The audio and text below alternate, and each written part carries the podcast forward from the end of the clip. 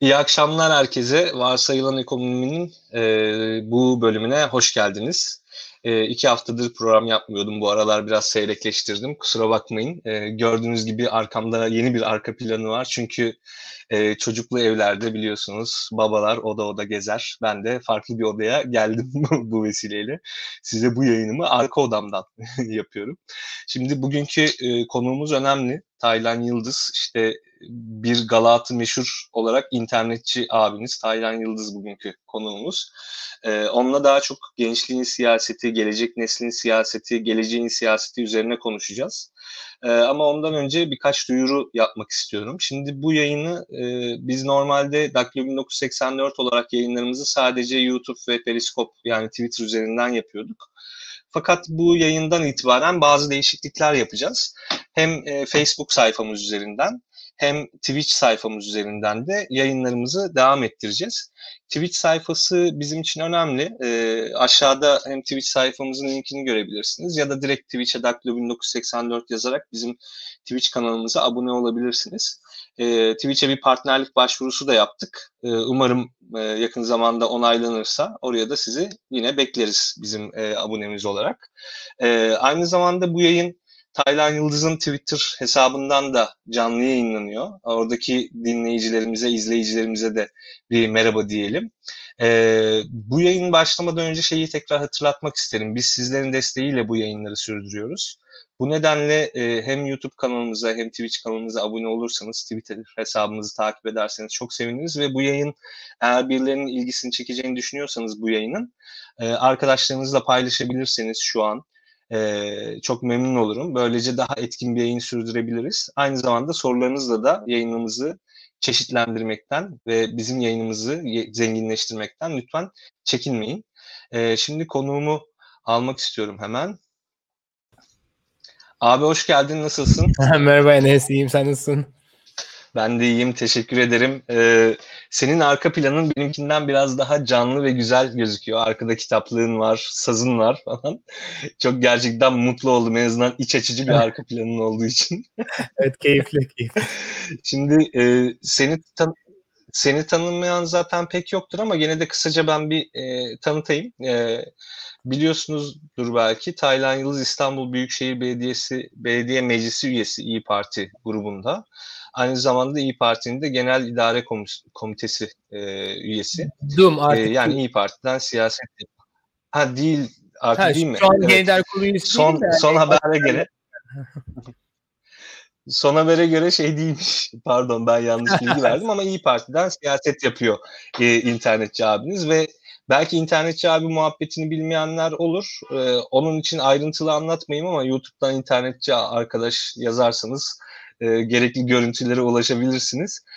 Taylan Yıldız uzun zamandır metroda bizim internet kullanabilmemiz için çeşitli bir kampanya yürütüyor. O kampanya neticesinde boomer bir siyasetçi amcamız kendisine internetçi arkadaş dedi ve bir Galat'ı meşhur olarak Taylan Yıldız'ın üzerine bu kelime biraz yapıştı. Ama tabii Taylan Yıldız internetçi abi lafına bir tepki gösterse de bununla dalga geçmeyi de tercih ettiği için bize de eğlenceli geldi. Onun için çok teşekkür ederim. Yani en azından siyasette sürekli kavgaya, polemiğe vesaireye alışığız. Hani sadece bir cevap verip geri çekilmek ve bunu olgunlukla karşılamak uzun zamandır görmek istediğimiz bir şeydi. Çok teşekkür ediyorum onun için. Şimdi yavaş yavaş ben sorularıma geçmek istiyorum. Aslında çok fazla soru hazırlamadım. Zaten konuşacağımız konu çok net. Genç neslin siyaseti, Türkiye'de gençler zaten siyasette birçok zorluklarla karşılaşıyor. Türkiye siyaseti gençlerin enerjisini hiçbir şekilde kullanamıyor. Bunun üzerine biraz hasbihal veya sohbet edelim istiyorum. Şimdi ilk önce şeyi sorayım. Bu arada beni tanımayanlar vardır. Soruya geçmeden önce ben kendimi de biraz tanıtayım arkadaşlar. Şimdi Taylan Bey'in hesabından da yayın yaptığımız için. Doğru. Benim adım da Enes Özkan, gördüğünüz üzere. Ben de Daklo 1984'ün genel yayın yönetmeniyim, ekonomistim. İstanbul Üniversitesi'nde araştırma görevlisiyim. Uzun zamandır da Daklo 1984'ün YouTube kanalında bu Varsayılan Ekonomi adında programı yürütüyorum. Şimdi ilk sorum şu. Aslında siz uzunca bir süre Google'da çalıştınız, Stanford'da doktora yaptınız, işte Türkiye'de de zaten güzel bir eğitim dönemi geçirdiğiniz aşikar. Sonrasında Türkiye'ye geldiniz. Türkiye'de siyasetin birden içine düştünüz. Yani bir çağrı neticesinde gelmiş oldunuz. Türkiye'de siyaset yapmak nasıl? Türkiye'de siyaset yapmak sizi zorladı mı veya çok basit mi geldi veya sizi tatmin etti mi? Bu konu hakkında ne dersin abi? Biraz istersen bahset. Çoğunlukla da gençler izlerken bizi. Öncelikle beni konuk ettiğiniz için çok teşekkür ediyorum tüm Daklo 1984 ailesine. Çok çok çok güzel bir platform kurdunuz ve Türkiye'nin entelektüel altyapısına ve bu düşün ortamına çok büyük katkılarınız var. Ondan dolayı teşekkür ediyorum tüm izleyenler adına ve tüm takipçilerim adına. Ve sizi takip etmeyen takipçilerimiz varsa benim kanalımdan izleyen de mutlaka Daklo 1984'ün arkadaşlar hem Twitter'dan hem YouTube'dan kanalına abone olmanızı tavsiye ederim. Şimdi Türkiye'de siyaset şöyle bir şey. Ben Amerika'dayken sonuçta hani genelde insanlar bana soruyor sen niye Türkiye'ye döndün, deli misin? Yani hani orada sonuçta güzel bir kariyerin vardı. Orada hayat güzel, kuşlar, çiçekler, böcekler filan. Türkiye'de ortam gerçekten çok kaotik. İnsanlar stresli. Ben de onlara hep şey diyorum en basitinden. Bakın diyorum arkadaşlar hani yurt dışında keyfe gider yaşamak çok zevkli bir şey. Ama Türkiye bizim güvenli limanımız, o bizim ana ocağımız. Yani biz istediğimiz zaman, başımız sıkıştığı zaman ya da canımız istediği zaman döneceğimiz yer zaten. Ana vatanımız adı üstünde. Yani eğer bizim dönecek ülkemiz yoksa bizim orada yaşayan Vietnamlılardan, Kamboçyalılardan farkımız kalmıyor. Orada sığınmacı haline geliyoruz ve ben onu ciddi kendime yakıştıramadım ve de ülkeme yakıştıramadım. Tabii böyle olunca da şöyle bir şey yaptım. Dedik ki yani hani bunu birinin yapması gerekiyor gerçekten ve de Türkiye'deki siyaseti gördüğünüz gibi ötekileştirmek üzerinden yapılan bir siyaset var ve ben bunun tutacağını ve bunun da gerçekten şey olacağını düşünmedim. Türkiye'de bir alternatif yaratabileceğini düşünmedim ve 21. yüzyıla bizi taşıyabileceğini hiç düşünmedim. Öyle olunca da tabii baktım sağma solma bunu kim yapar diye. Yani bir dolu kamu yönetimi bitirmiş arkadaşlarım vardı. Politik bilimler bitirmiş, Stanford'dan doktoralı arkadaşlarım vardı filan. Onlar bunu tercih etmediler. Ailevi sebeplerden dolayı, belki başka şeylerden dolayı. Vallahi sağma soluma baktım yok. Dedim iş başa düştü. Biz yapalım bari dedim. Tabii burada birkaç tane opsiyon var. Hani Türkiye'ye yardım etmek istiyorsak, oraya elimizi taşın altına koymak istiyorsak. Hani STK kurabiliriz, başka şeyler yapabiliriz filan ama... Gördüğüm kadarıyla Türkiye'de siyaset o kadar güçlü bir kurum ki ve de güçler ayrılığının da çok olmadığından dolayı o kadar güçlü bir kurum ki Türkiye'de gerçekten bir şeyleri değiştirmek istiyorsanız siyasetin bir ucundan tutmanız gerekiyor. Yani bir STK kuruyorsunuz, bir şey yapıyorsunuz. Yani bir gece birinin aklına bir kanun geçiyor. Ondan sonra sabah o kanunu ya da kararnameyi uyguluyorlar. Sizin bütün yaptığınız işler yalan oluyor. Hani gerçekten bu ülkede demokrasi olsa Anayasa Mahkemesi onu bozar. Onun için siz bir STK olarak da yaptığınız işler aslında ülkeye çok büyük katkıda bulunur ama bizim ülkede bu işler biraz zor.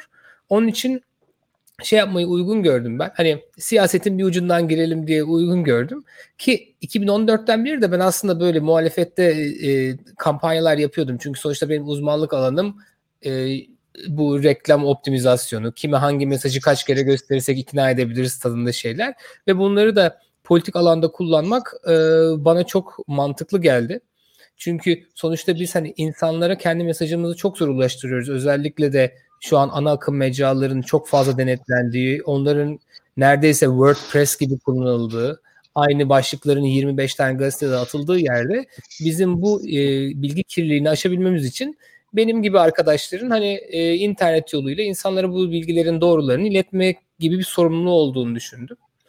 Tabii öyle olunca da Sayın Meral Akşener'in daha önceki bir Evet Hayır kampanyasında çalıştık birlikte. Orada ben ayrı bir kampanya yürütüyordum. Kendisine desteğimi ilettim.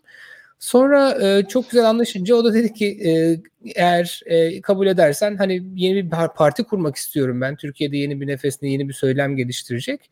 Ben de kabul ettim. Sonra genel başkan yardımcısı olarak Türkiye'de siyasete atıldım.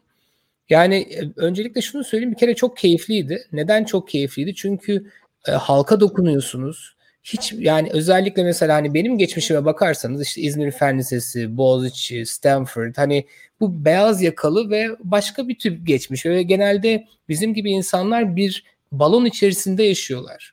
Yani sadece yaşam stilimizden dolayı, dünyada nerede yaşadığımızdan dolayı, Türkiye'de gittiğimiz yerlerden dolayı.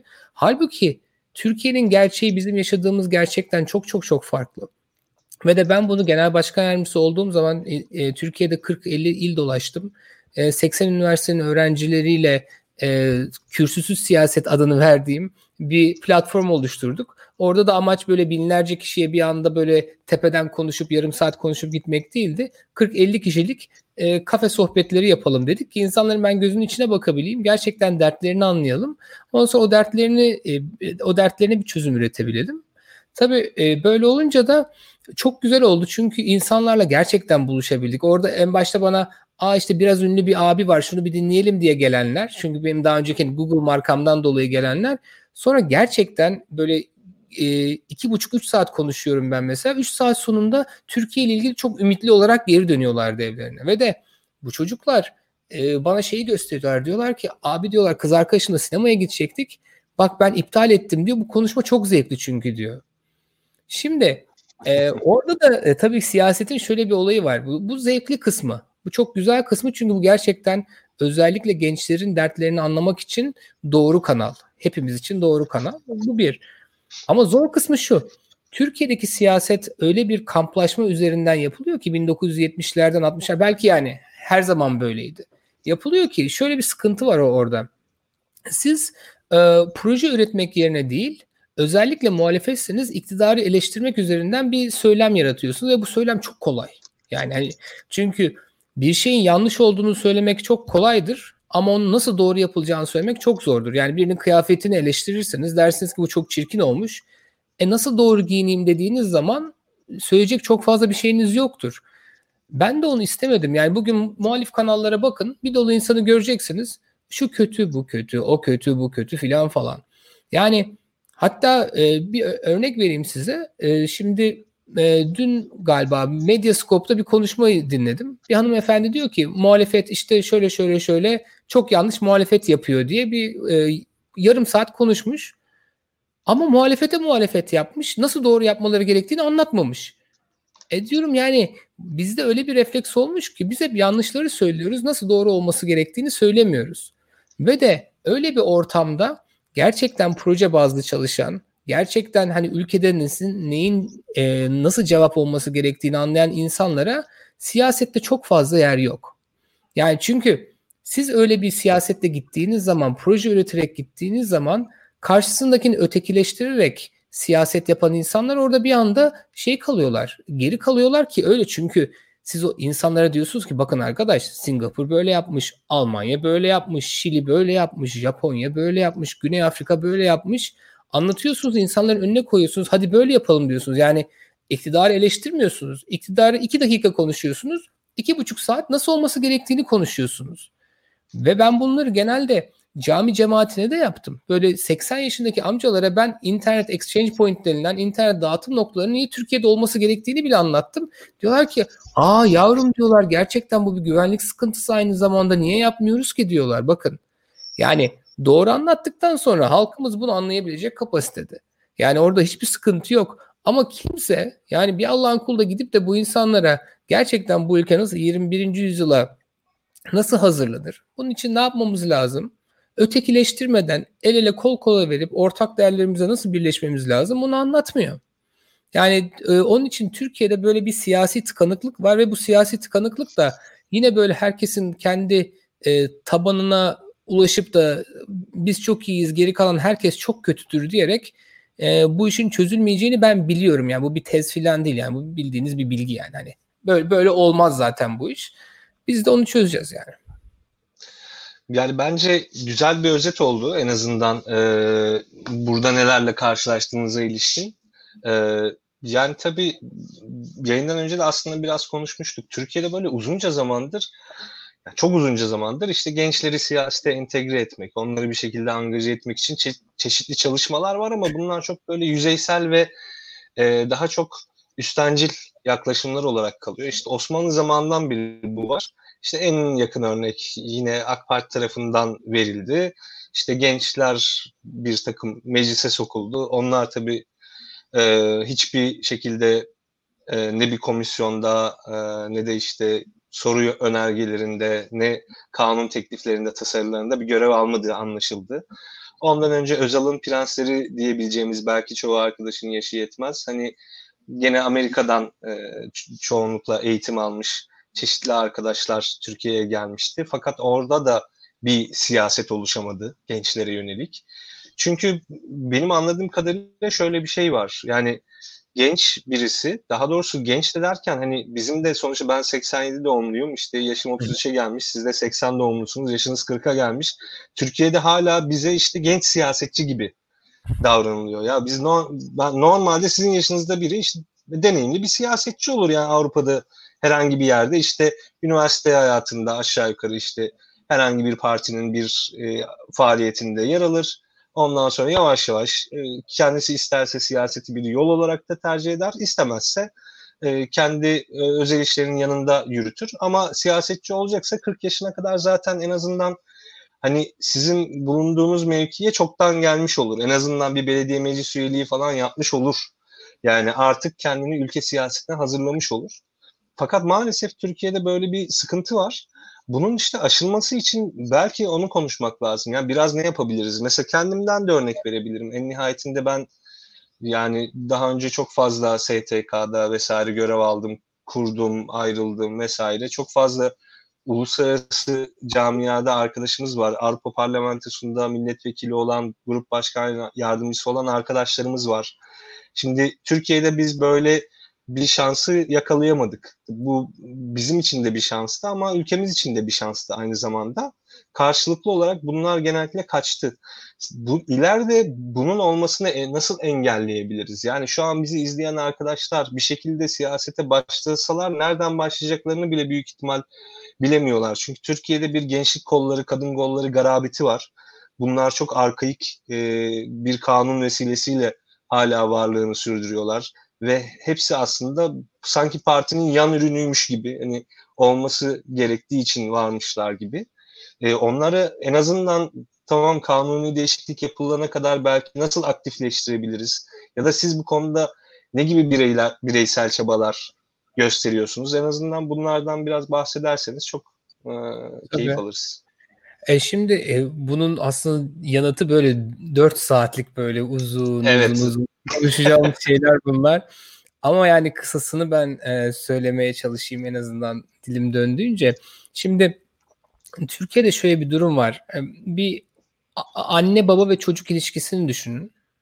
Şimdi o ilişkide bir sevgi vardır. Yani bir baba olarak biliyorsun. Şimdi bir sevgi var. Annenin babanın çocuğa duyduğu sevgi veren sevgidir. Çocuğun annene babaya duyduğu sevgi de alan sevgidir. Şimdi çocuk onu aldıkça sever, anne baba da verdikçe sever, daha çok bağlanır, daha çok özen gösterir filan. Şimdi parti ve vatandaş ilişkisine baktığınız zaman dünyada, Avrupa'da ve Amerika'da bu vatandaş anne baba gibi çocuğu, partiyi de çocuğu gibi görüyor. Yani partiyi besliyor, partiye bağış yapıyor, partiden kendi kişisel bir beklentisi yok, partiden olan beklentisi onun ülkeyi kurtarması. Böylece kendi hayat standardının ikinci, üçüncü dereceden bir süre sonra değişmesi. Türkiye'de böyle değil. Türkiye'de bu tam tersi. Türkiye'de bir devlet baba ve partinin de böyle anne baba gibi bir konumu var. Orada da sevgi biraz daha alan sevgi. Yani olan şey orada, siz partiyi size bir avantaj sağlayacak, size iş bulacak, aş bulacak bir yer olarak görüyorsunuz. Bu da bizimki gibi 3. dünya ülkelerinde maalesef normal. Çünkü liyakatın olmadığı yerlerde, insanların kayırıldığı yerlerde insanlar da tabii ki hayat, geçim sıkıntısını çözebilmek için böyle şeylere başvuruyorlar. Hatta şu an bakın bütün milletvekilleri işkur gibi çalışıyor. Yani bir tane yardımcısının iş bulmaya ve sorun çözmeye adanmamış bir milletvekili bulamazsınız bugün. Yani hiçbir partiden bulamazsınız. Şimdi onun için bizde zaten vatandaş parti ilişkisi o anlamda biraz sıkıntılı.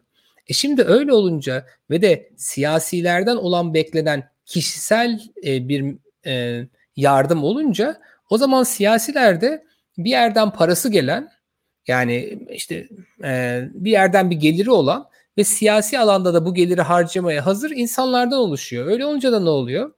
Beyaz yakalı insanlar maalesef buraya gelemiyorlar. Öğrenciler buraya gelemiyorlar çünkü çok pahalı bir alan.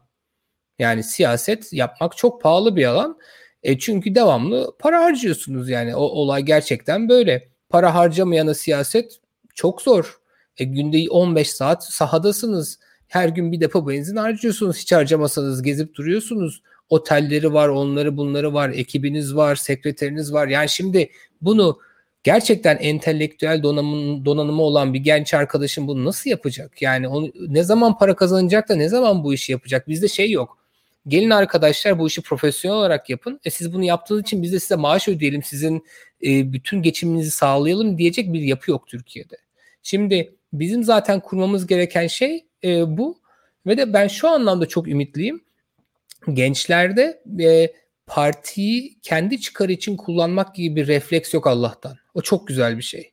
Yani gençler gerçekten, ben bir dolu partinin gençlik koluyla çalıştım. Sadece kendi partimizden, İYİ Parti'den bahsetmiyorum.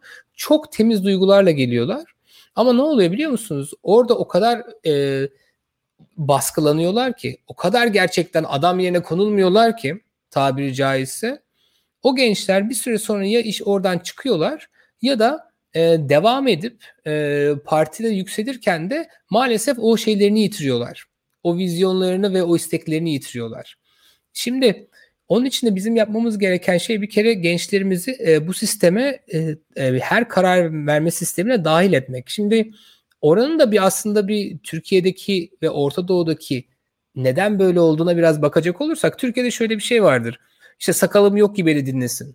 Yani Orta Doğu kültüründe yaşlılıkla bilgelik arasında çok ciddi bir korelasyon var. Bizim kültürel altyapımıza baktığınız zaman. Bu eskiden doğru olmuş olabilir. Çünkü gençlerin yaşam stiliyle sonraki 30 yıl sonra genç olanların yaşam stili arasında çok fazla bir değişiklik yoktu. Onun için siz 70'li yılların siyasilerine bakarsanız, yani şu an 65-70 yaşında olan bizi yöneten abilere, ablalara bakarsanız, onların büyükleri o gençlere demiş ki biz sizin ne istediğinizi biliyoruz. Onun üzerine bizim bir de hayat tecrübemiz var. Öyle olunca da siz çok fazla şey yapmayın. Politika yapmayın. Bizim getirimizi götürümüzü yapın. Ondan sonra gidin etten duvar olun. İşte poster taşıyın. Fotokopi çekin.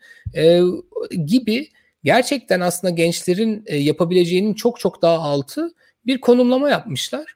Şimdi kendileri de bu siyasi alanda üste gelmeleri 30 yıl sürmüş. 35 yıl sürmüş. Şimdi ben gençler siyasetin tam orta yerinde olmalıdır dediğim zaman bana ne diyorlar biliyor musunuz? Ya diyorlar, isimlerini vermeyeyim, bildiğiniz ünlü insanlar çünkü. Diyorlar ki ya Taylan Başkan böyle demeyin. bir skandal yaratalım mı? Yani bu akşam. Yok. Ama yani öyle birkaç insan oldu yani. Tabii ki herkes böyle demiyor yani ben. Tahmin edebiliyorum bunu. Bunu sizi izleyen, lafınızı kestim de, büyük ihtimal siyasete ilgi duyan, işte bir şekilde ucundan kıyısından bulaşmış. Yani ne bileyim, bir partinin bir ilçe teşkilatına, il teşkilatına falan dahil olmuş tüm arkadaşlar çok yakından yaşamıştır. Tabii. Orada ne diyorlar biliyor musunuz? Diyorlar Taylan Bey diyorlar bunları bu kadar sesli dinlendirmeyin. Daha sıra yeni bize geldi. Yani hani bekleyerek profesör olan bir ülkeden bahsediyoruz biz maalesef. Yani bu ülkede liyakat dediğiniz şey sakalla orantılı. Yani dünyanın en saçma işi. Ben mesela partiye çok fazla emek verdim. Yani kuruluşun her aşamasında vardım. Yani uyumadık, neredeyse bayılıyorduk artık yani yorgunluktan. Onu diyebilirim, bütün açılışlar, altyapıları, onları bunları. Ama birçok insandan da şey görüyorum, dediler ki ya biz işte bilmem kaç yıldır Sayın Genel Başkan'ı takip ediyoruz. Niye siz bu yerdesiniz de bu mevkidesiniz de ben değilim? Ya kardeş yani herkesin liyakati farklı, herkesin yapabileceği şey farklı. Yani sen 21. yüzyıl politikasını benim gibi üretebileceğini düşünüyor musun? Ya bu nasıl bir kibirdir? Yani sadece birinin yanında olmakla, onunla vakit geçirmekle gerçekten liyakati karıştıran bir şey var. Yani bir kitle var. Yani bu her partide bu var. Ve de bunda ama gençlerde bunun alıcısı yok. Çünkü gençler kimin ne olduğunu çok farkında artık. Yani onun için hatta gençlere şöyle bir şey diyorlar. Diyorlar ki gençler işte geleceksizsiniz diyorlar. Geleceksizsiniz demek de ya bak işte 30 yıl bekle, 30 yıl sonra sen yöneteceksin. Yani bugün değil.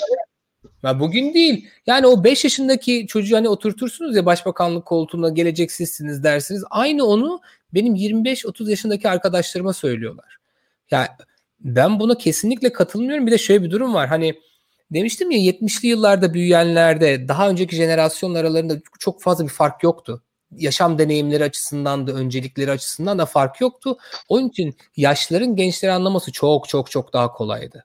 Hatta 1000 yıl öncesine bakın %100 anlıyorlardı. Yani. Ama şimdi bakın şimdiki yaşların gençleri anlamasına imkan ve ihtimal yok. Yani ben bugün 40 yaşındayım. Sabah akşam gençlerle beraberim. Ama ben zor anlıyorum. Yani benim yanımda da böyle genç arkadaşlarım var. İnanılmaz iyi bir ekibim var. Yani bu ekibim dediğimde 17 yaşındaki liseden genç de var. Üniversiteden arkadaşlar da var. Yeni mezunlar da var. Yani 17-30 yaş arasındaki bir dinamik bir gruptan bahsediyorum. Onlar devamlı bana bakın böyle yeni kanallar var, yeni Twitch kanalları var. Hadi buraya da çıkalım, şöyle yapalım diyorlar. Beni diri tutuyorlar. Şimdi ben bu kadar çaba sarf ederek bunu zar zor yakalıyorsam benim arkadaşlarım zaten yakalamıyor. Benim jenerasyonum yakalayamıyor. 60 yaşındaki bir insanı yakalamasına imkan ve ihtimal yok. Yani hani onların kendi bildiği alanlar var. Oradan devam etmeliler ama artık gençleri özellikle Türkiye'nin 15 milyon 20 milyon insanın üretecek politikaları üretme iddiasından vazgeçmeleri lazım. Çünkü öyle bir dünya yok. Yani sadece seçim zamanlarında şey yapıyorlar işte birkaç tane internet kafeye gidiyorlar sonra orada ultrason aleti tutar gibi böyle şeyi tutuyorlar biliyorsunuz ne derler mouse'ları tutuyorlar şöyle böyle yandan.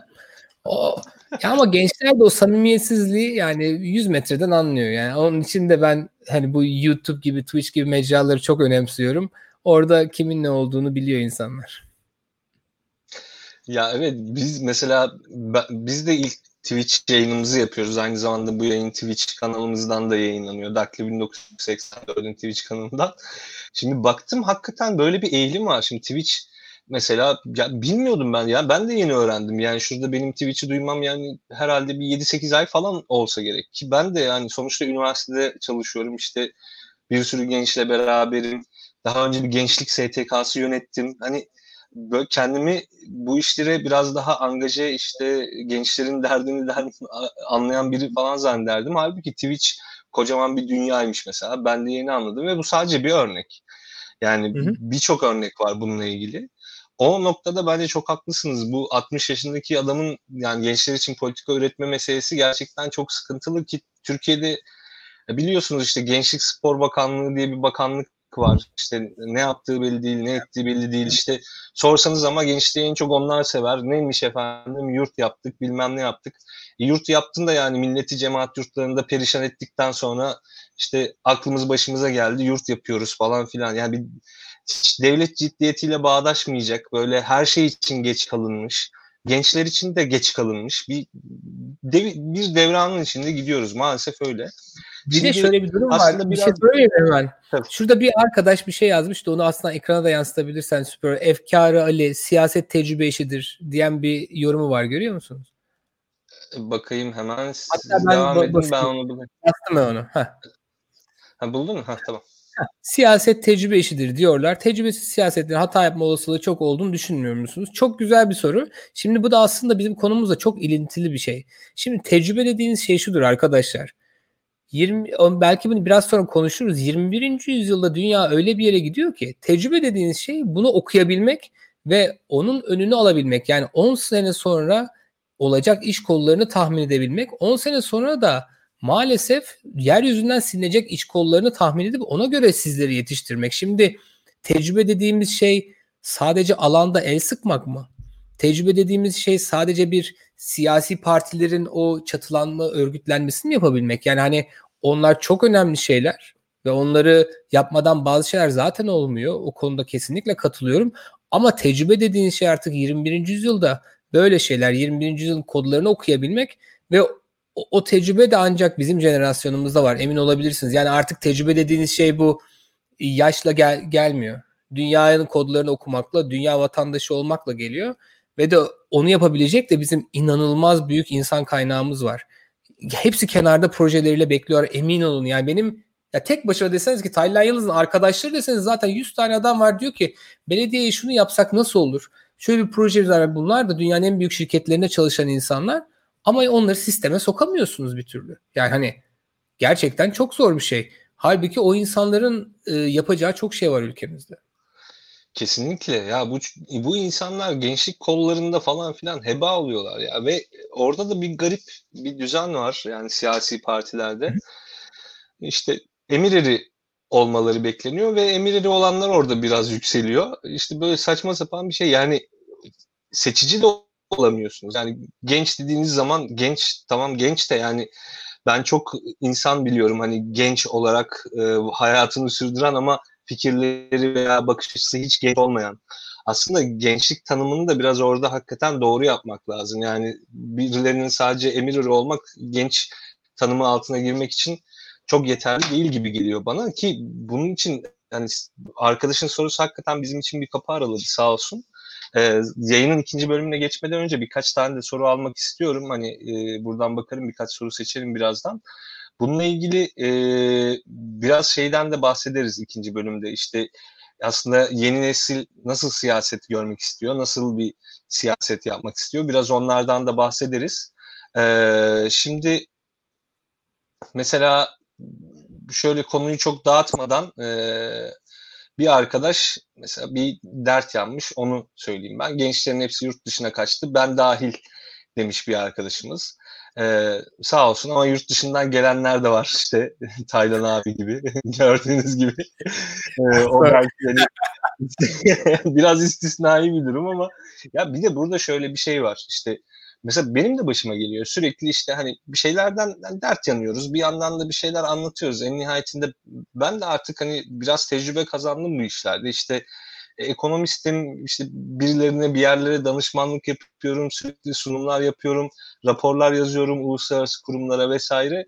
Hani Taylan abinin dediği o noktada çok haklı. Yani şimdi ben birilerine sözümü ulaştıramıyorum siyaseten.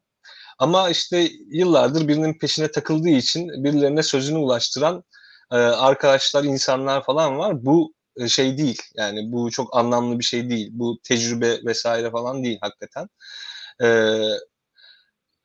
Şimdi ne diyelim, bu arada bir hatırlatma yapalım, şöyle biraz konuda alsın. Taylan abi yarın Bebek Parkı'nda bir buluşma düzenleyecek, yani hepiniz için bir yürüyüş, yayının sonunda da hatırlatırız. Yarın saat 10'da, bu arada onu da hatırlatmış olalım bizi izleyenlere. Sen istersen söyle abi nasıl bir şey yapacağız çünkü şimdi Discord vesairede bulunan bayağı da... Valla çok fantastik bir şeye kalkıştık da Allah sonumuzu hayır etsin. Dur bakalım. Şimdi ben normalde böyle her sabah yürüyorum, koşuyorum. Yani hani hep böyle bu. Ondan sonra bu Instagram'da da biraz daha böyle aktif olmaya karar verdiğimden beri de bunu yaptığım zaman bir öz çekim falan yapıyorum. Hadi yürüdüm, koştum, şafak operasyonuna çıktım saat 6.30'da. Bir de hani çok erken falan yapıyorum bu işleri. Gençler de sağ olsunlar böyle hep böyle ya abi işte biz de al yanına gel birlikte koşalım, birlikte yürüyelim, hem sohbet ederiz ne kadar güzel olur diyorlar. Çünkü ben konuşurken arada onlara şey de demiştim, ben bütün toplantılarımı da yürüyerek yapıyorum, çok güzel oluyor hani bir yandan da verimli oluyor gibisinden. Öyle olunca da gençleri dinledik, dedik ki hadi bari bir şey yapalım, böyle bir yürüyüş yapalım. Ondan sonra hem hep beraber yürürüz, konuşuruz, aynı zamanda da böyle spor yapmış oluruz dedik. İşte ilk yürüyüşümüzü Üsküdar'da yaptık. İşte hem de bir gece öncesinden akşam 9.30'da söyledim. Ertesi sabah bile 25 kişi geldi böyle. Hani çok çok keyifliydi. Ama orada şeyi gördüm. Baktık ki 25 kişiyle bile ben yürürken hani yine bir şeyler konuşmamız gerekiyor tabii, keyifli oluyor. Ama insanların sesini duymak imkansız çünkü sağdan soldan araba geçiyor. İşte kornası var, şusu var, busu var. Bir de sosyal mesafeyi de koruyoruz tabii.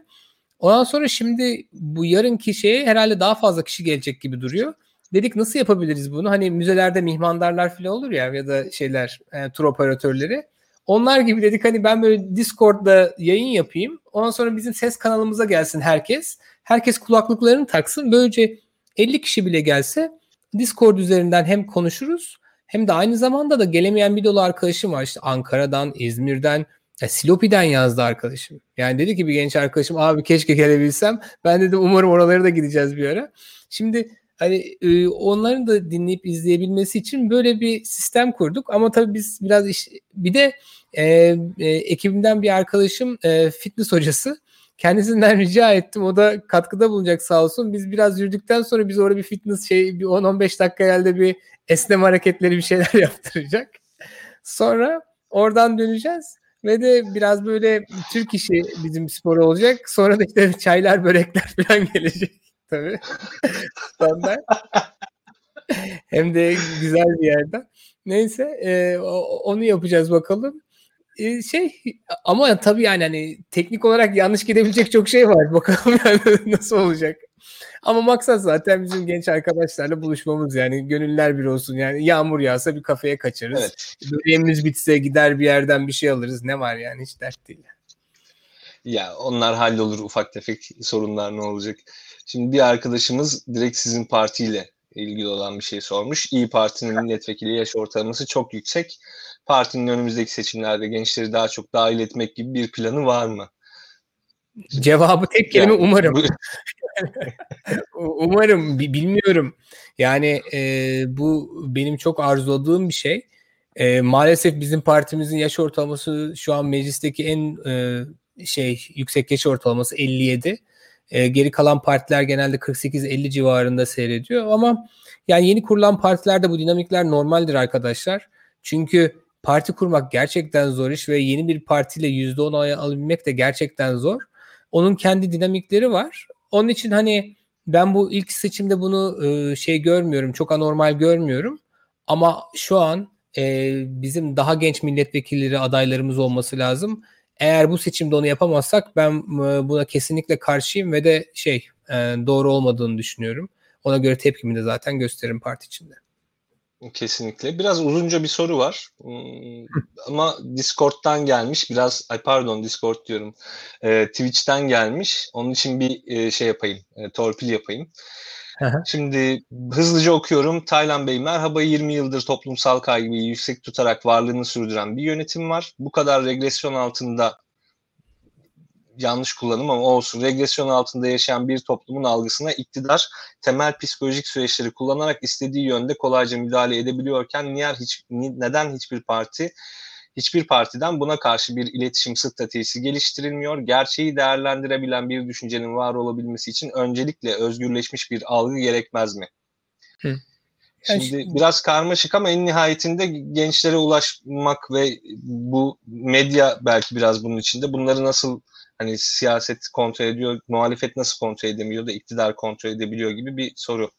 Şimdi soruyu da okudum, uzun olmasına rağmen kusura bakmayın arkadaşlar. Çünkü bu yayın aynı zamanda podcast olarak da yayınlanıyor. Yani ekranı görmeden sadece dinleyenler de var. Onun için okumuş bulundum. Buyurun cevabınızı alalım. Soru neydi dermişim. Şimdi bir şey var. Bir kere Türkiye'de özellikle orta yaş üstü insanlarda bu kesinlikle var. Bu kamplaştırılma ve o anlamda özgür düşünebilme yetisinin azalması. Yani orta yaş üstü insanlarda genelde gördüğüm şey bu kamplaşma refleksiyle hareket ediyor. Yani hani karşı kamptan, karşı mahalleden biri bir şey söylerse, doğru bir şey bile söylese diyor ki o sağcı diyor, o solcu diyor. Yani olay tamamen ad hominemle gidiyor. Hani arkadaşlar bilmiyorsa baksınlar ne olduğunu. Yani o da fikirlere değil de insanların kim olduğuyla ilintili bir çıkarım yapan çok sığ bir süreç. Tabii orada benim sonuçta bir ortanın sağı diye nitelendirilebilecek bir partide şu an siyaset yaptığım için gördüm.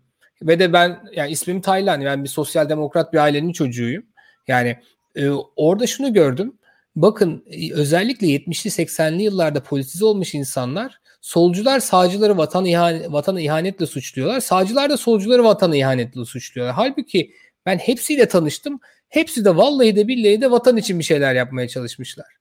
Yani birileri demiş ki kahrolsun Amerika, birileri demiş ki kahrolsun Rusya. Yani o genç dinamizm hiçbiri bir Allah'ın kulu da ben burada tarlama AVM yapacağım diye o işi yapmamış. Çünkü ölmeye değmez tarlada AVM için. Yani gerçekten bir fikir uğruna çarpışmışlar. Şimdi bu beni aslında inanılmaz umutlandırdı. Çünkü ideolojik olarak çok fazla bir şeye sarılsanız bile bir kere insanların bunu vatan sevgisiyle yaptığını gördüm. Bu çok güzel bir şey. Bu bir. İkincisi, şimdi o zamanlar şöyle bir durum vardı. İnsanlar kendilerini tek etiketle ifade ediyorlardı. Bu da nedir? Türkiye'de 4 tane köşe var ana hatlarıyla. Müslümanlık, Atatürkçülük, Türkçülük ve Kürtçülük diyebileceğiniz. Şimdi bir partiye üye olursanız bir köşeye sahip oluyorsunuz ve diğer etiketler sizde olmuyor. Maalesef yani insanların algısı öyle. Halbuki yani şu an gençlere bakın. Instagram'da bir post yapıyorsunuz, altına 25 tane hashtag koyuyor gençler. Yani hiçbiri bir tane bir hashtagle kendini ifade etmek istemiyor. Bir etiketle kendini ifade etmek istemiyor. Onun için de bu insanların aslında öncelikle anlamamız gereken şey genç siyasetinde insanlara böyle tek etiket vermemek gerekiyor. Şimdi peki ne vereceğiz insanlara? Hepimizin ortak değerleri var. Bütün gençlerin üzerinde mutabık olduğu. Mesela ne o? Özgür düşünebilme, ifade özgürlüğü ve de sadece kendinizin değil. Yani SODEV'in araştırmasında görüyorsunuz. İnsanların, gençlerin %90'ı ifademi özgür olarak yani söyleyebilmek benim için çok önemlidir diyor. %85'i de diyor ki muhalif olduğum insanın da söylemesi çok önemlidir. Ya çünkü insanlar gerçekten YouTube'da bir şey söylediği zaman, biri ona karşı bir şey söylediği zaman onun bloke edilmesini istemiyor. Yani bu mesela bizim için inanılmaz önemli bir şey. Gençleri siyasete kanalize etme açısından bu bizim için büyük bir fırsat. Peki ortak değerlerimiz ne? İfade özgürlüğünden başka. Mesela niye internetten gidiyoruz biz çok? Çünkü internet dediğiniz şey inanılmaz birleştirici bir şey. Hava gibi, su gibi, elektrik gibi bir şey. Nasıl kullandığınız size kalmış. Ama bakın geçen gün biri söyledi. Bir arkadaşım cuma namazına gitmiş. Sağında solunda oturan arkadaşların elinde iPad varmış. Orada hutbede referans gösterilen sureye Google'layıp bakıyorlarmış mesela.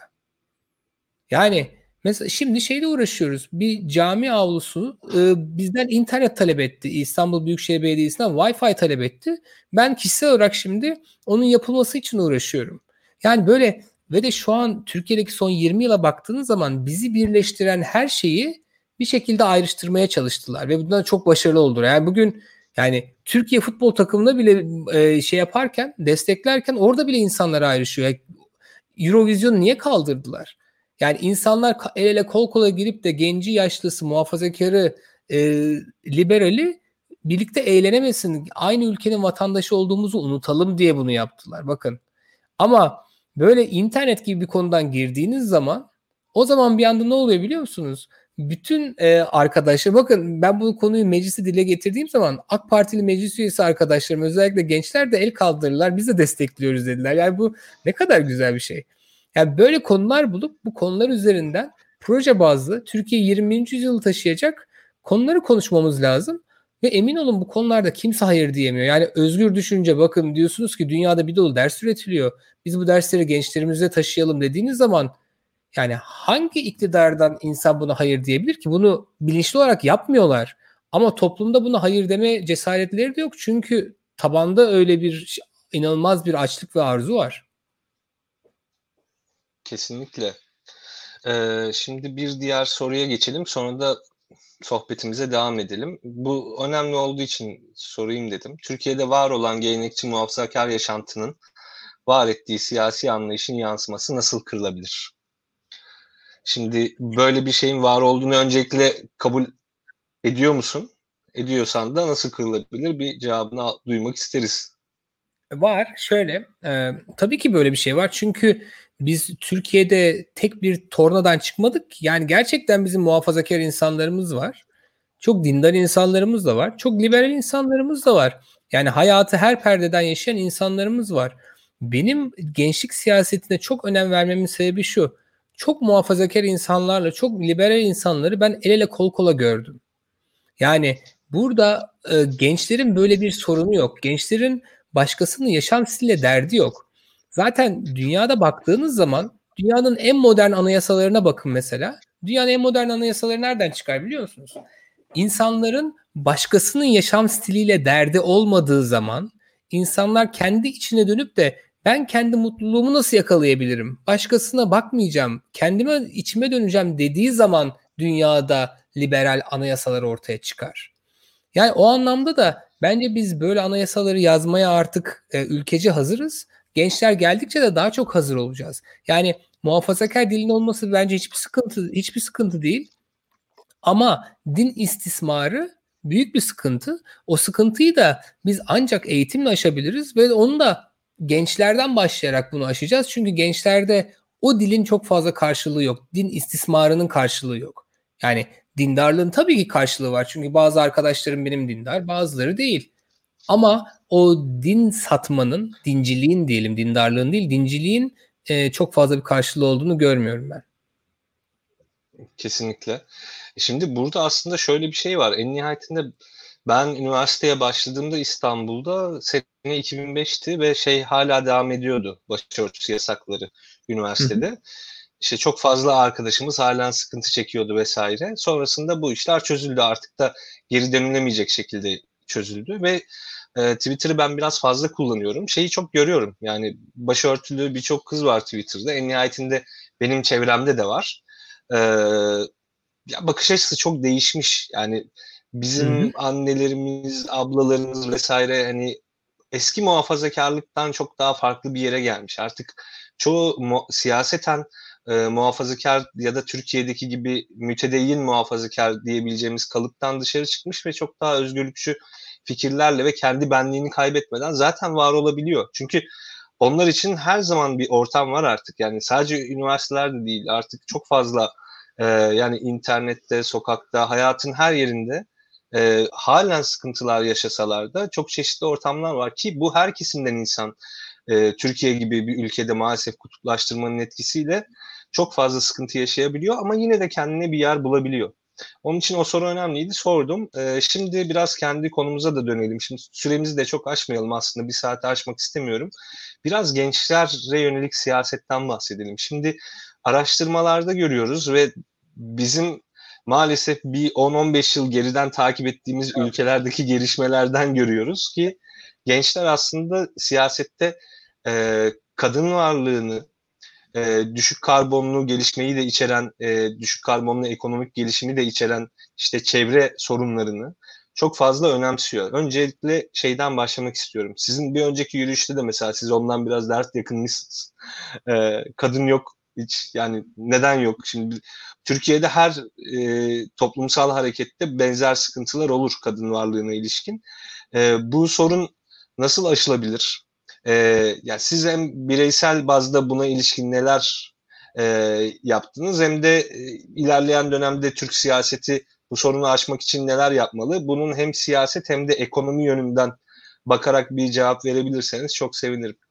Şöyle, şimdi kadınlar bizim için neden önemli? Bir kere nüfusun yarısı zaten, yani kadınlar biziz. Yani hani kadınlar başka bir, yani uzaylı falan değil. Yani sonuçta hepimizin annesi, kız kardeşleri, sevgililerimiz, karılarımız hepsi kadın. Yani ne münasebet, onlar tabii ki toplumda karar verilen bütün mekanizmaların içinde olmak durumundalar. Ve de kaldı ki kadınların sosyal becerileri, eğri oturup doğru konuşalım, bizlerden çok daha iyi. Bakın yani biz hani çok güzel böyle savaşa gidiyormuşuz zamanında, geyik avlıyormuşuz, antropolojik olarak bakınca hani bunları görebilirsiniz ama kadınların sosyal becerileri, örgütlenebilme becerileri, sosyal dinamikleri anlayabilme ve de karşındakine ulaşabilme becerileri gerçekten çok üstün bize göre. Yani keşke bende olsaydı diyorum bazen o yeteneklerin bazıları. Onun için bir kere eğer siz bir insana yapacaksanız, yani bir iletişim stratejiniz olacaksa, herhangi bir hareket yapıyorsunuz, herhangi bir partiniz varsa zaten kadınlar onun tam ortasında olmak zorunda ki sizin vatandaşa derdinizi anlatabilmeniz o kadar verimli olsun. Bir kere hani sadece kendi bekasını düşen herhangi bir hareket zaten kadınları bütün sistemin ortasına yerleştirmeli diye düşünüyorum. Bu birincisi. İkincisi şöyle bir şey var. Dünyanın her yerinde bu sıkıntı var. Ya mesela bana siyasete niye girdin diyenlere ben şöyle bir şey diyorum. Şu an Türkiye'de 4 tane ana politikacı hikayesi var. Şimdi bir tanesi işte toprak ağası oluyorsunuz, aşiret reisi oluyorsunuz. Ondan sonra oradan siyasete giriyorsunuz. İkincisi bürokrat oluyorsunuz, müsteşarlığa kadar yükselip oradan bakan ya da milletvekili oluyorsunuz. Üçüncüsü gençlik kollarından Sayın Erdoğan gibi yükseliyorsunuz, siyasetçi oluyorsunuz. Dördüncüsü de Cem Boyner ya da Cem Uzan gibi cebinizde $10 milyon ekstra paranız oluyor. Diyorsunuz ki ben siyasete gireceğim. Giriyorsunuz. Şimdi bu kanallardan giden, bu 4 kanaldan giden insanlar siyasi anlamda ben acaba siyasete atılsam nasıl olur hayalini kurabiliyorlar. Şimdi ama benim geçmişimde bir insan bu hayali kuramıyor. Neden kuramıyor? Çünkü böyle bir örnek yok önünde. Aklına bile gelmiyor bu kapının açık olacağı.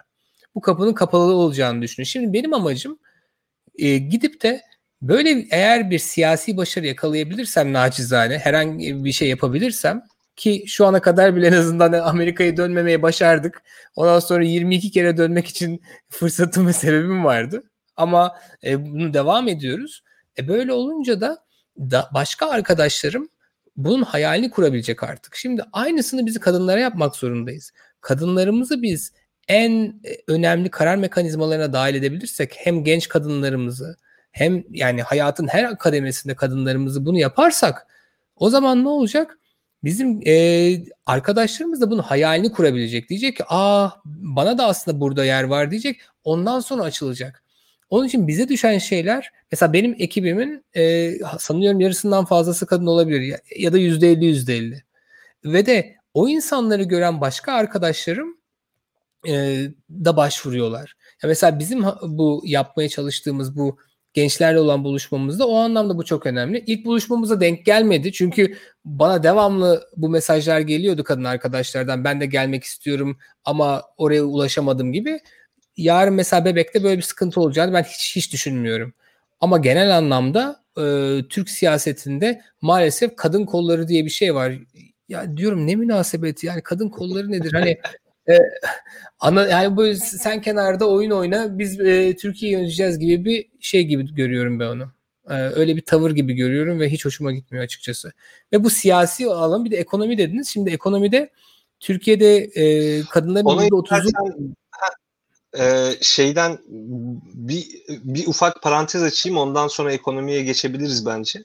Bu kadın kolları konusunda söylediklerine çok katılıyorum. Gençlik kolları da bence aynı vazifeyi yani neredeyse amiyane tabirle bir gaz alma işlevini görüyor maalesef gençlerin ve kadınların siyasetteki varlığına ilişkin.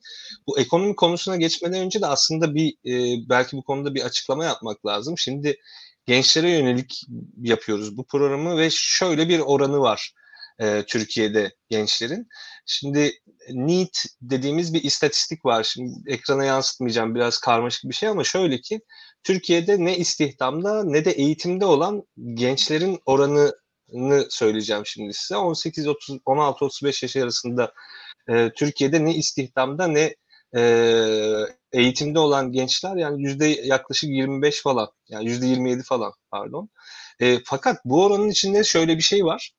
Erkeklerde bu oran çok daha düşük. Kadınlarda bu oran neredeyse %50 yani ve OECD ülkeleri içerisinde yani medeni dünyada işte aşağı yukarı ekonomide bir şekilde var olabilmiş ülkelerin içerisinde Türkiye'deki en yüksek Türkiye en yüksek orana sahip. Yani Türkiye'de genç kadınların yaklaşık %50'si ne iş hayatında ne de eğitim hayatında. Yani bu büyük bir rezalet ve kaynak israfı. Yani rasyonel açıdan bakarsanız kaynak israfı yani biraz daha böyle romantik ve duygusal açıdan bakınca da inanılmaz üzücü. Yani çünkü biraz önce bahsettiğiniz gibi kadın dediğiniz şey başka bir şey değil. Yani şu an programda 2 erkeğiz ama bizi birçok kadın izliyor. İşte bizim programlarımızın yarısını kadınlar yapıyor, yönetiyor, hazırlıyor. İşte mesela bizim web sitemize girenlerin yaklaşık %45'i vesairesi kadın. Yani en nihayetinde bu şunu gösteriyor. Biz Daklo 1984 olarak politik bir zeminde iş yapıyoruz. Demek ki bir kadın ilgisi var haliyle. Ama bu kadınların ekonomide bu kadar geri planda olması inanılmaz can sıkıcı. Yani biraz ondan bu ekonomik anlamdaki sorunlardan bahsedersek gerçekten keyifli olur. Tabii şöyle bir şey var. Bir kere gençler yani her insan gibi kendini gerçekleştirmek istiyorlar. Toplumda bir ederinin bir değerinin olmasını istiyorlar. Kim ister ki hayat boyunca ailesinden harçlık alsın sonra bir ekonomik özgürlüğü olmasın ama gitsin hemen kocasının yanında ona ekonomik olarak bağlı kalsın. Bunu istemeyen birçok kadın arkadaşım var benim. Ve de bu insanlara sonuçta biz bu istihdam olanaklarını açmadığımız zaman onlara bu hayali kurduramadığımız zaman o insanlar maalesef böyle gençliğini böyle harcıyorlar ve de biz birkaç tane böyle araştırma yaptırdık. 22 yaşında genç bir kadın arkadaşım şey diyor.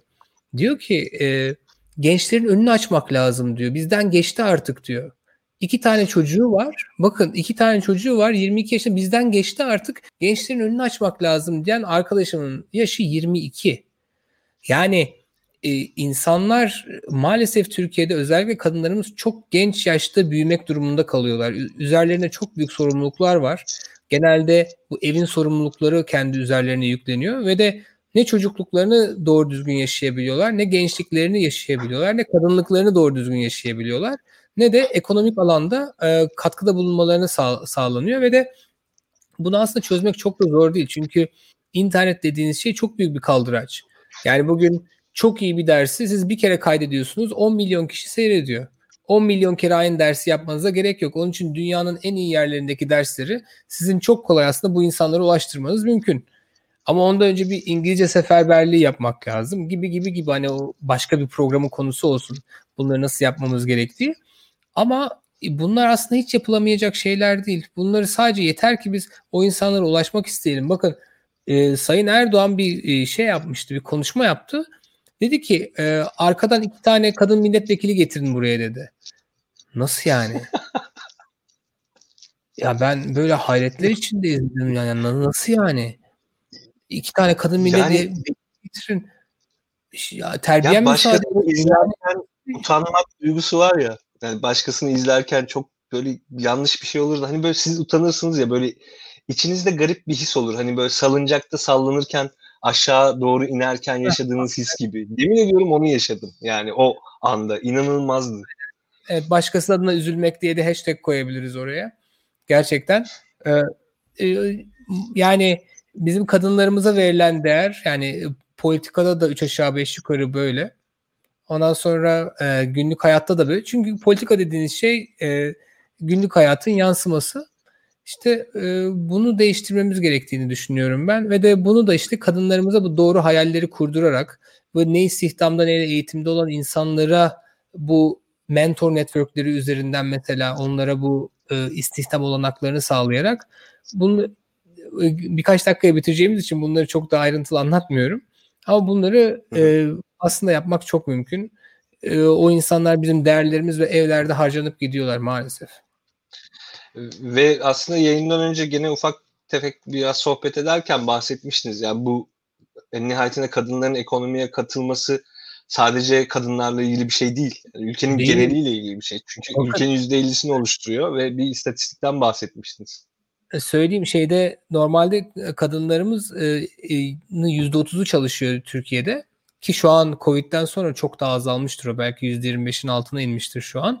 Ve de %60 seviyesine çıkardığınız zaman, yani OECD standartlarına çıkardığınız zaman ülkede 200-250 milyar dolar civarı ekstra bizim bir gelirimiz oluyor. Yani bu ne demek biliyor musunuz? Ya Türkiye'nin ekonomisinin %20 arttığını düşünün. Bunu artırabilecek başka ikinci bir şey yok kısa vadede yapabileceğimiz. Onun için kadınların istihdamda olması hepimiz için çok önemli.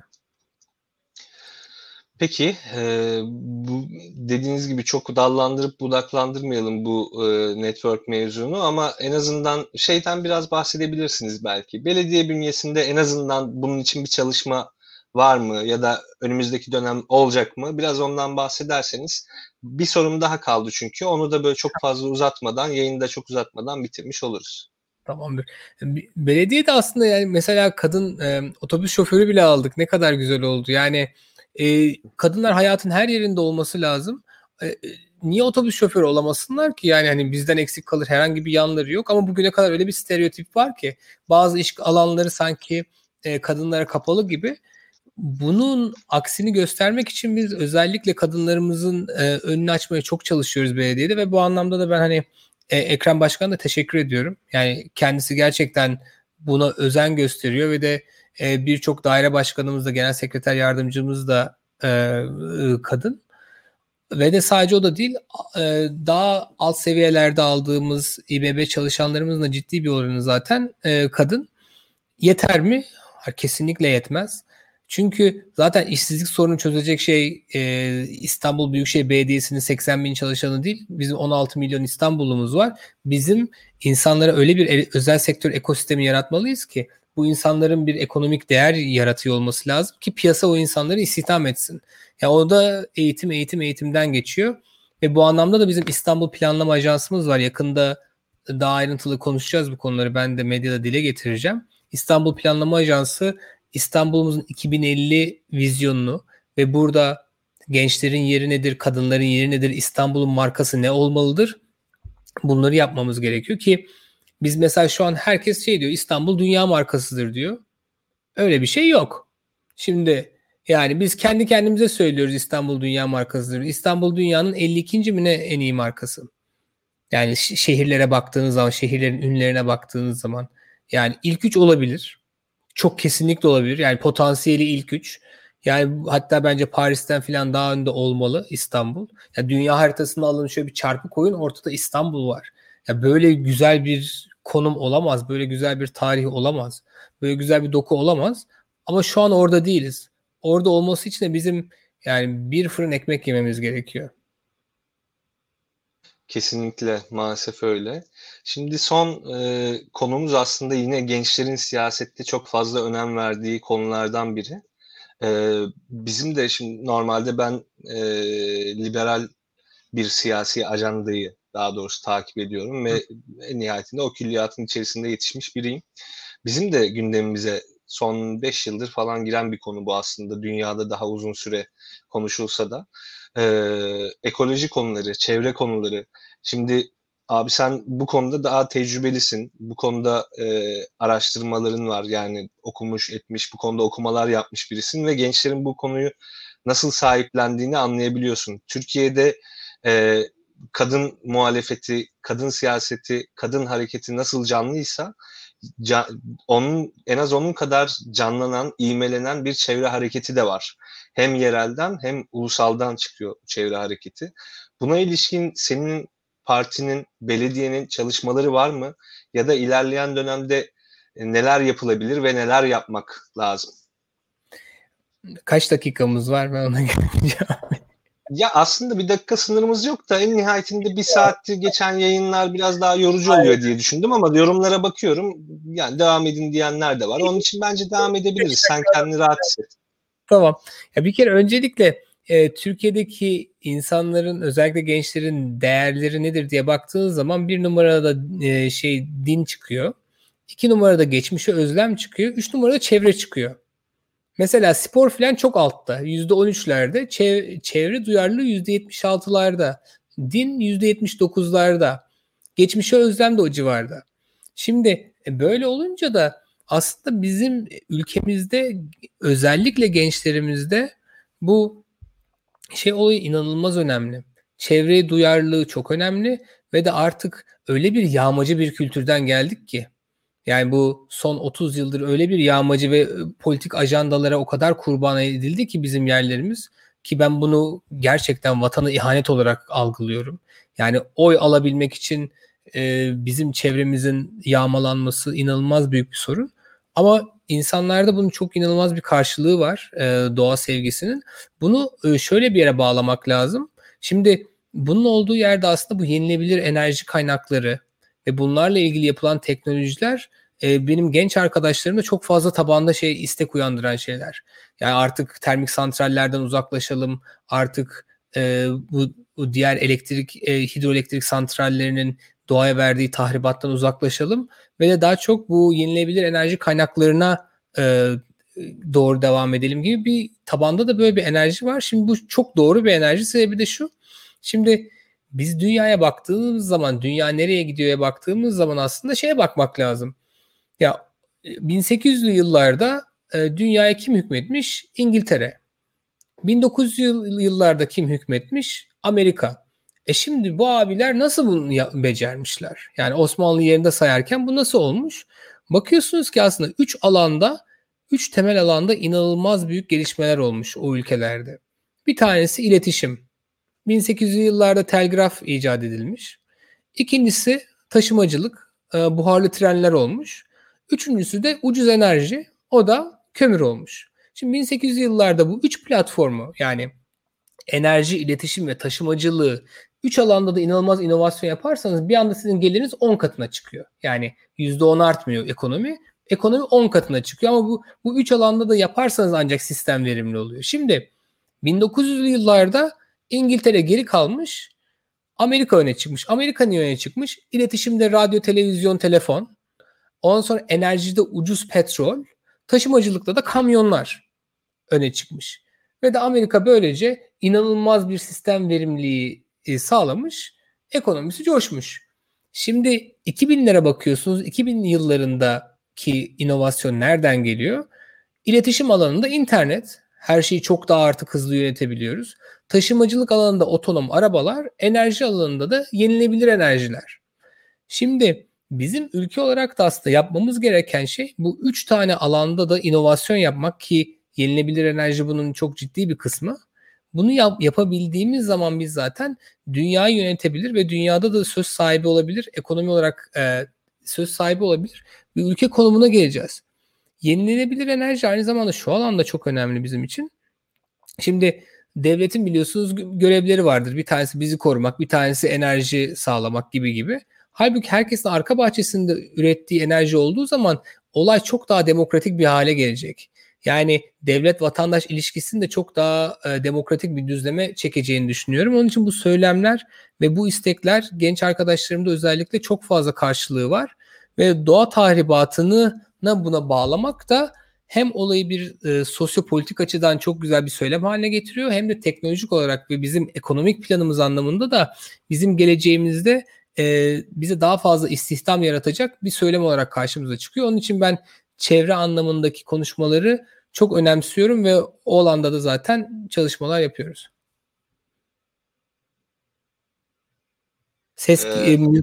Şimdi sesim bir an kesildi, kusura bakmayın.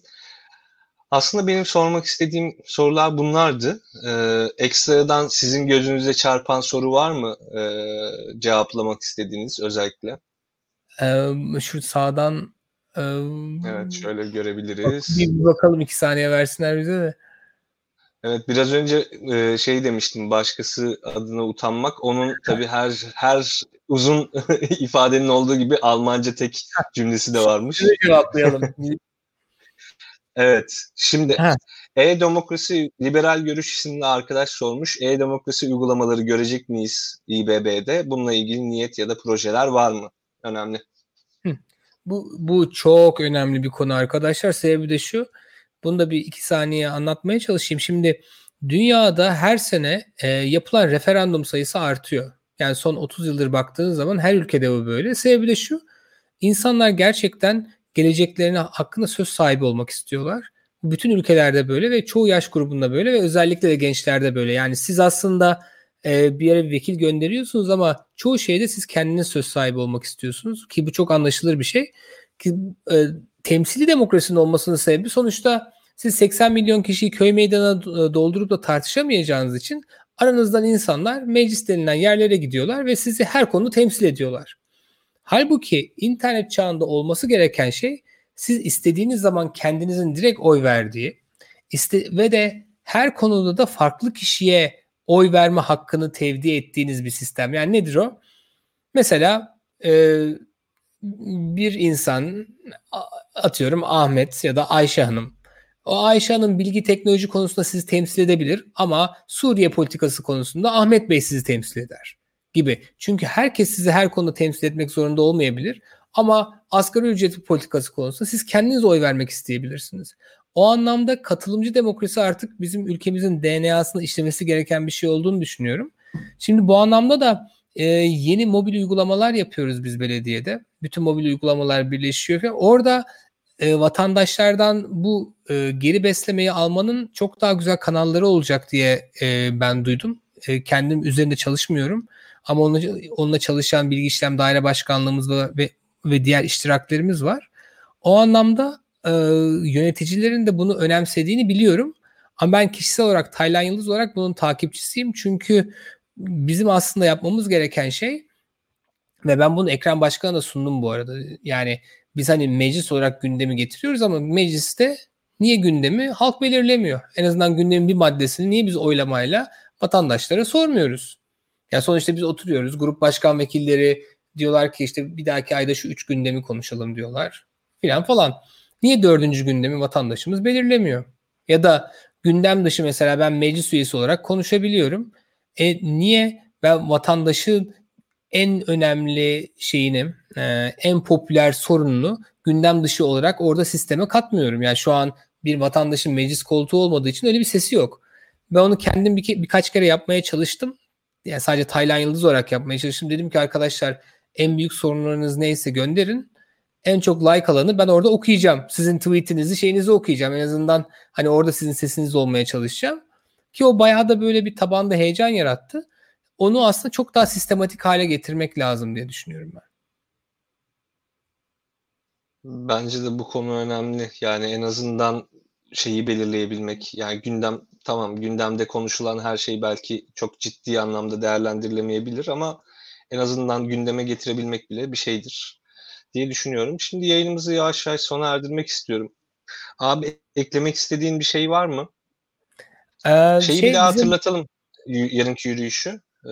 Evet. Yani... yarın Bebek'teyiz arkadaşlar, sabah 10'da. Spor kıyafetlerimize gideceğiz. Kulaklıklarımızla. Ondan sonra bir saat yürüyeceğiz. Yarım saat gidiş, yarım saat geliş. Ondan sonra yürürken sohbet ederiz güzel güzel. Sonra da ufak tefek bir şeyler atıştıracağız. Sonra da evlerimize dağılacağız. Yani öyle çok böyle basit. Ve de orada şöyle bir şey var. Birkaç tane haber yapıldı bu konuda Enes. Diyorlar ki işte ne kadar güzel özlediğimiz halka inen siyaset filan. Ya ben de diyorum ki yani ya siyaset yani zaten ne ki yani, hani ben normalde de yolda yürüyorum yani, şimdi o zaman yürüyünce halka inmiş mi oluyorum? Nasıl bir kibirli bir şeydir ki hani siyasi adam şurada halka iniyor filan, lütfedip filan, hani böyle, anlatabiliyor muyum? Ama eski siyaset böyle yani, herkes böyle ağır abi. Ya bak, çok basit bir şey söyleyeyim, öyle kapatalım. Ben bir tane İstanbul kurultayımız vardı. Ondan sonra o kongre zamanında ben makam aracıyla gitmek istemedim. Çünkü bir dolu insan yağmurda özellikle yürüyordu. Hadi dedik onlarla birlikte yürüyelim. Hem sohbet ederiz nasıl geçti falan diye. Sonra ben orada yürümeye başladım. Biri geldi böyle hiç unutmayacağım, dedi ki başkanım, dedi, siz yürüyorsunuz, dedi. Yani başkanım siz yürüyorsunuz. Yani vay be dedim, yani ben yürüyorum tabii, yani niye, ben Allah'ın kulu değil miyim yani, uçacak halim yok ki, tabii ki yürüyorum. Ama insanların siyasilerle olan ilişkisi o kadar asimetrik ve o kadar yapay ki ya, çünkü normalde sizin siyasi dediğiniz insanlar da çekirdek çitliyor akşam. Yani hani şey değil, onlar da insan, onlar da Allah'ın kulu ama öyle bir şey çizmeleri gerekiyor ki, onlar da büyüklerinden öyle görmüşler, öyle bir imaj çizmeleri gerekiyor ki hem ulaşılmaz hem de mükemmel. Yani ne özür dilemeyi bilirler, değil mi? Yani ne de yaptıkları şeyi düzeltip başka şey yapmıyor. Hani böyle bir kültürden gelmişler. Onun için şu an genç arkadaşlarıma sorun. Hiçbiri o insanlarla oturup da hani böyle bir bamya yemeyi hayal edemez. Yani hani o ilişki neye benzer onu bile hayal edemez. Her karşılarına geçtiklerinde esas duruşa geçiyorlar. Anlatabiliyor muyum? Yani bu çok anormal geliyor bana yani. İnanılmaz anormal geliyor. Ve de yeni nesil siyasetin ben bunu kaldırmayacağını düşünüyorum kesinlikle. Bu YouTube gençliği bu samimiyetsizliği kaldırmaz. Kesinlikle. Ya abi, senin samimiyetin o açıdan çok iyi. Hani ya böyle değerlendirmeler çok daha fazla olacak ilerleyen dönemde eminim. Umarım yarınki yürüyüş de çok güzel geçer. Yağmur vesaire falan yağmadan keyifli bir şekilde atlatabilirsiniz. Bu arada Maltepe'de de yürüyüş bekliyoruz yazmışlar. Belki evine uzaktır abi ama bir ayar çekebilirsin. Bir Anadolu yakasını kıya yapabilirsin hepimize. Benim evim de Suadiye'de, çünkü Maltepe'de de olursa aslında ben de katılabilirim. Çok da keyifli olacağını düşünüyorum. Çok güzel olur valla. Bu arada bizim şeyimiz var. Benim Twitter adresimin en tepesinde bir pin yapmış olduğum bir tweet var. Orada işte bit.do/gönüllü formu diye bir şey var. Ona basarsanız eğer gönüllü olmak isteyen arkadaşlar varsa, bu gibi etkinlik olabilir, proje üretme olabilir, başka sosyal medya alanında şeyler olabilir. Hani onlar da oradan şey yapabilirler, formumuzu doldurup benimle orada daha yakın çalışabilirler. Ben çok keyif alıyorum. Tamamdır. Zaten şeyde görüyorsunuz arkadaşlar, YouTube yayınının altında Taylan Yıldız'ın Twitter adresi var. Yoksa da ben birazdan koyacağım. Oradan bakabilirsiniz. Twitter'dan direkt Taylan Yıldız yazınca da çıkıyor zaten. Oradan formu doldurursanız çok seviniriz. Abi çok teşekkür ederim programa katıldığın için. Ben de çok keyif aldım. Umarım herkes de keyif almıştır. Şimdi ben yayını kapatmak için seni ekrandan alacağım ama sen çıkma lütfen. Yayını yavaş yavaş kapatalım. Çok sağ ol tekrardan katıldığın için. Umarım ilerleyen zamanlarda tekrar seni konuk alırız Daklo 1984'e. Bizim en azından özlediğimiz siyasetin temsilcilerinden biri olduğun için çok çok mutluyuz. Valla çok keyifli ya. Ben hem bu sohbetten çok keyif aldım. Yani hem derinliği olan hem de çok samimi bir sohbetti. O anlamda sana çok teşekkür ederim. Daklo 1984 ailesine de bu samimi etkileşimlerinden, sorularından dolayı bütün izleyenlerimize çok teşekkür ediyorum.